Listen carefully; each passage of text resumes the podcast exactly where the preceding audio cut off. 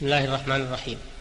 الحمد لله رب العالمين والصلاة والسلام على نبينا محمد وعلى آله وصحبه أجمعين.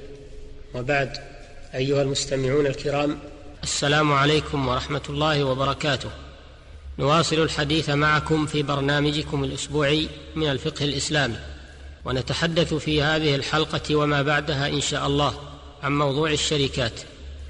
ذلكم الموضوع الذي ينبغي التعرف على أحكامه لكثرة التعامل به إذ لا يزال الاشتراك في التجارة وغيرها مستمرا بين الناس وهو من باب التعاون على تحصيل المصالح بتنميه الأموال واستثمارها وتبادل الخبرات. الشركة في التجارة وغيرها مما جاءت بجوازه الشريعة الإسلامية. قال الله تعالى وإن كثيرا من الخلطاء ليبغي بعضهم على بعض والخلطاء هم الشركاء ومعنى يبغي بعضهم على بعض يظلم بعضهم بعضا. فدلت الآية الكريمة على جواز الشركة والمنع من الظلم فيها.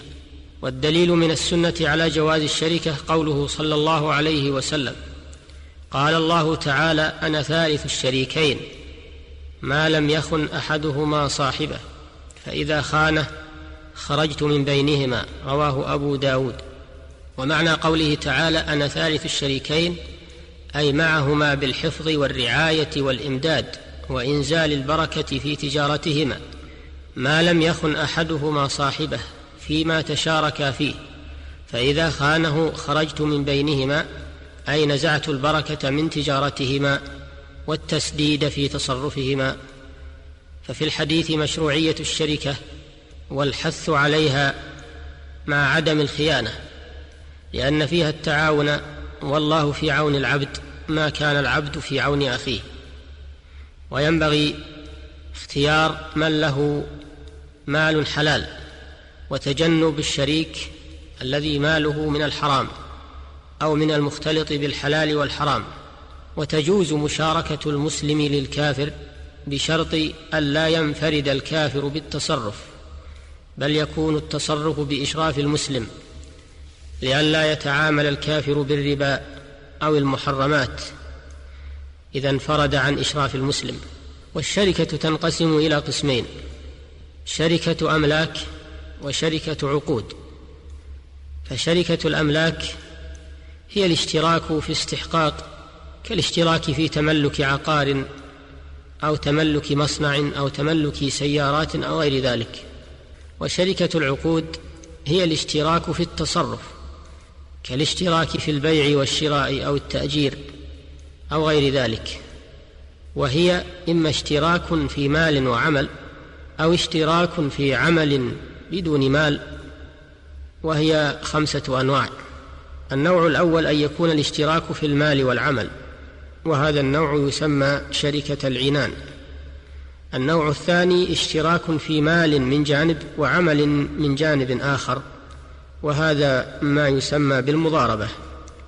النوع الثالث اشتراك في التحمل في الذمم دون مال وهذا ما يسمى بشركة الوجوه. الرابع اشتراك فيما يكتسبان بأبدانهما وهذا ما يسمى بشركة الأبدان. الخامس اشتراك في كل ما تقدم من أنواع الشركة بأن يفوض أحدهما إلى الآخر كل تصرف مالي وبدني. فيشمل ذلك شركة العنان والمضاربة والوجوه والأبدان. ويسمى هذا النوع بشركة المفاوضة. هذا مجمل أنواع شركة العقود. ولنبينها بالتفصيل واحدة واحدة لداعي الحاجة إلى بيانها. فنقول النوع الأول من أنواع الشركة شركة العقود وهي شركة العنان بكسر العين سميت بذلك لتساوي الشريكين في المال والتصرف كالفارسين إذا سويا بين فرسيهما وتساويا في السير فكان عنان فرسيهما سواء وذلك أن كل واحد من الشريكين يساوي الآخر في تقديمه ماله وعمله. فحقيقة شركة العنان أن يشترك شخصان فأكثر بماليهما بحيث يصيران مالا واحدا يعملان فيه ببدنيهما أو يعمل فيه أحدهما ويكون له من الربح أكثر من نصيب الآخر. وشركة العنان بهذا الاعتبار المذكور جائزة بالإجماع كما حكاه ابن المنذر رحمه الله وإنما اختلف في بعض شروطها. وينفذ تصرف كل من الشريكين في مال الشركة بحكم الملك في نصيبه والوكالة في نصيب شريكه. لأن لفظ الشركة يغني عن الإذن من كل منهما للآخر. واتفق العلماء على أنه يجوز أن يكون رأس مال الشركة من النقدين المضروبين لأن الناس يشتركون بهما من زمن النبي صلى الله عليه وسلم إلى يومنا هذا من غير نكير. واختلفوا في كون رأس المال في شركة العنان من العروض. فقال بعضهم لا يجوز لأن قيمة أحد المالين قد تزيد قبل بيعه ولا تزيد قيمة المال الآخر فيشارك أحدهما الآخر في نماء ماله. والقول الثاني جواز ذلك وهو الصحيح إن شاء الله لأن مقصود الشركة تصرفهما في المالين جميعا وكون ربح المالين بينهما وهذا حاصل في العروض كحصوله في النقود.